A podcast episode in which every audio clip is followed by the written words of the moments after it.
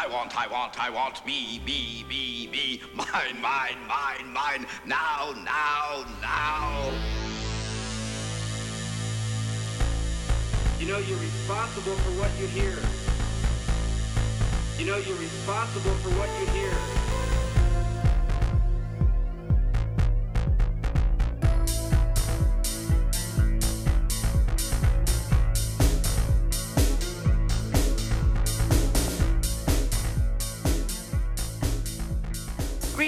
Welcome to Thoughts from a Hairy Head, the weekly podcast where I talk about, well, whatever happens to be bouncing around inside my head at the moment, but mostly focusing on constitutional issues and political decentralization. This is episode 82 of Thoughts from a Hairy Head, and I appreciate you tuning in. This week, I'm going to talk about the death of the Constitution.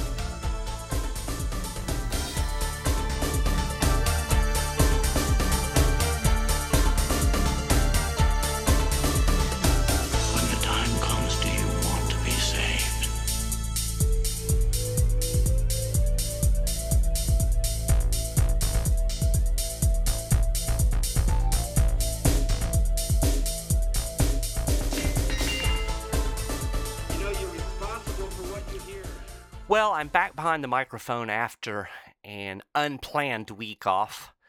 I managed to catch this horrible flu bug that is going around, and it pretty much knocked me out all of last week. In fact, I'm still not feeling 100%, but I at least feel good enough to get behind the microphone and, and bust out an episode of Thoughts from a Hairy Head. So here we are, and today we're going to talk about the fact that the Constitution is dead absolutely buried in the ground, dead. Now, of course, the Constitution still exists, but when I say it's dead, I mean for all practical purposes, it's dead. It has absolutely no function in today's political system. Nobody cares about it. And that has become even more evident since Donald Trump has been elected because you know it's supposed to be the Republicans that uh, are the constitutionalists, right? They're the ones that we're always talking about limited government. And yet, after Trump's speech uh, earlier this week, all of a sudden my Facebook news feed and and uh, you know all of my conservative friends, all of a sudden they're talking about all of the great things that Trump is going to do. He's gonna he's gonna fix crime in Chicago and and fix our infrastructure, and he's going to do all of these things that the federal government doesn't have any authority to do any of it. But they don't care because they don't really care about the Constitution. They don't really care about the limits on federal authority. They don't really want limited government. They just don't want the Democrats to do stuff. That's the bottom line. And you know, the Constitution has basically become a, a prop in this political game that's being played by Republicans and Democrats. And the team that's out of power, well, they like the Constitution. They want to talk about limited government. But when they get control, push all that aside because the Constitution stands in the way of their plans. So now all of a sudden, we're getting all of these Republicans who are angry at the 10th Amendment Center because we're still sitting over here insisting on follow the Constitution every issue, every time, no exceptions, no excuses. And they don't want to do that. They want Trump to be able to quote unquote get stuff done. Well, you know what? The federal government's not supposed to get stuff done. It was supposed to stop the federal government from getting stuff done because it's not supposed to be doing the stuff. In episode 72, I talked about how far the federal government has strayed from the Constitution, and I'll link to that episode in the show notes. If you read what people actually wrote during the process of ratifying the Constitution, you will come away with an entirely different view of America's political system than you're getting from your high school civics or your history teachers, uh, you know, your college professors, your politicians, your Trump supporters, your Obama supporters. Most Americans believe that the federal government has the authority to do pretty much anything and everything. Very few things that the federal government does gets challenged anymore. And what's even worse is we have come to accept federal overreach to such an extent that to actually suggest that the federal government shouldn't do certain things will get you labeled an extremist.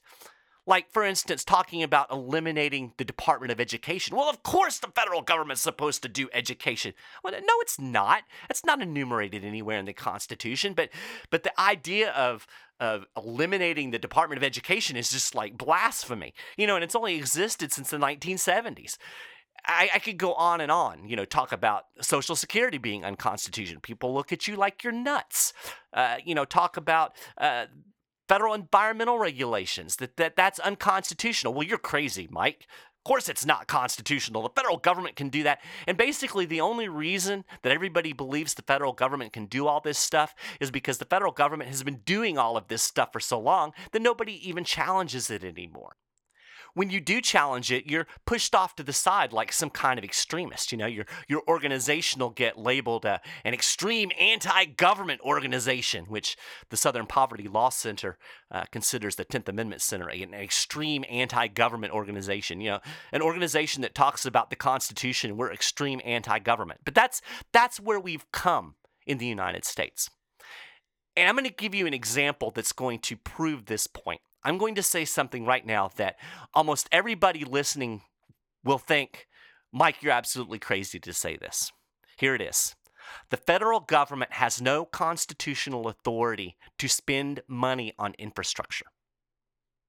That's right, federal roads, bridges, federal sewer projects, all of that stuff is patently unconstitutional. No authority at all. Now, that din that you hear in the background is everybody screaming, Mike, you're crazy. Of course, the federal government's supposed to do highways. Are, are you nuts?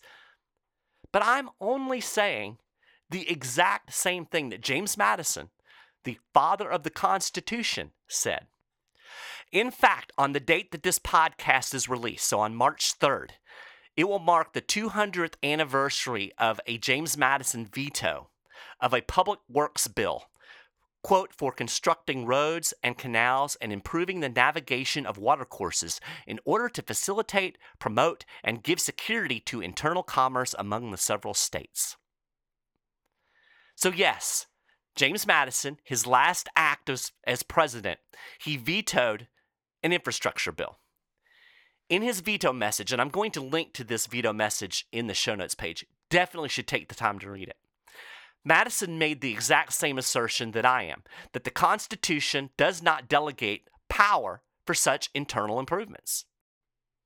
Madison wrote the legislative powers vested in Congress are specified and enumerated in the eighth section of the first article of the Constitution, and it does not appear that the power proposed to be exercised by the bill is among the enumerated powers, or that it falls by any just interpretation with the power to make laws necessary and proper for carrying into execution those or other powers vested by the Constitution in the government of the United States.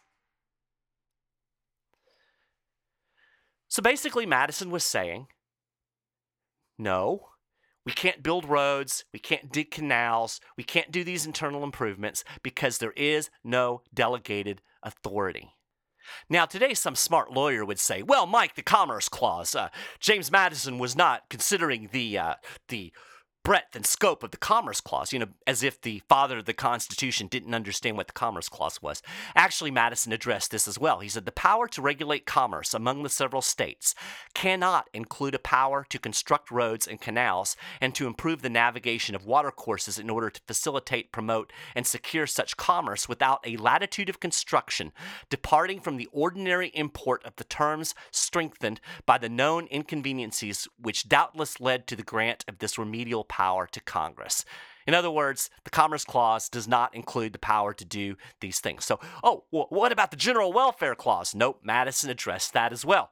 And uh, I'll just put that in the show notes. I'm not going to read that one to you. You get the picture. Madison was insistent that the federal government could not do infrastructure improvements because the power was not delegated in the Constitution.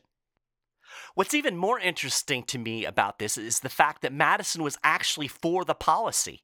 He wanted the federal government to be able to build roads. He said, I am not unaware of the great importance of roads and canals and the improved navigation of watercourses, and that a power in the national legislature to provide for them might be exercised with single advantage to the general prosperity.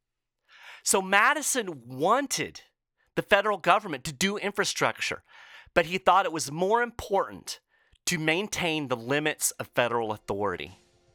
How far we've come. Yes, the Constitution is dead because nobody cares.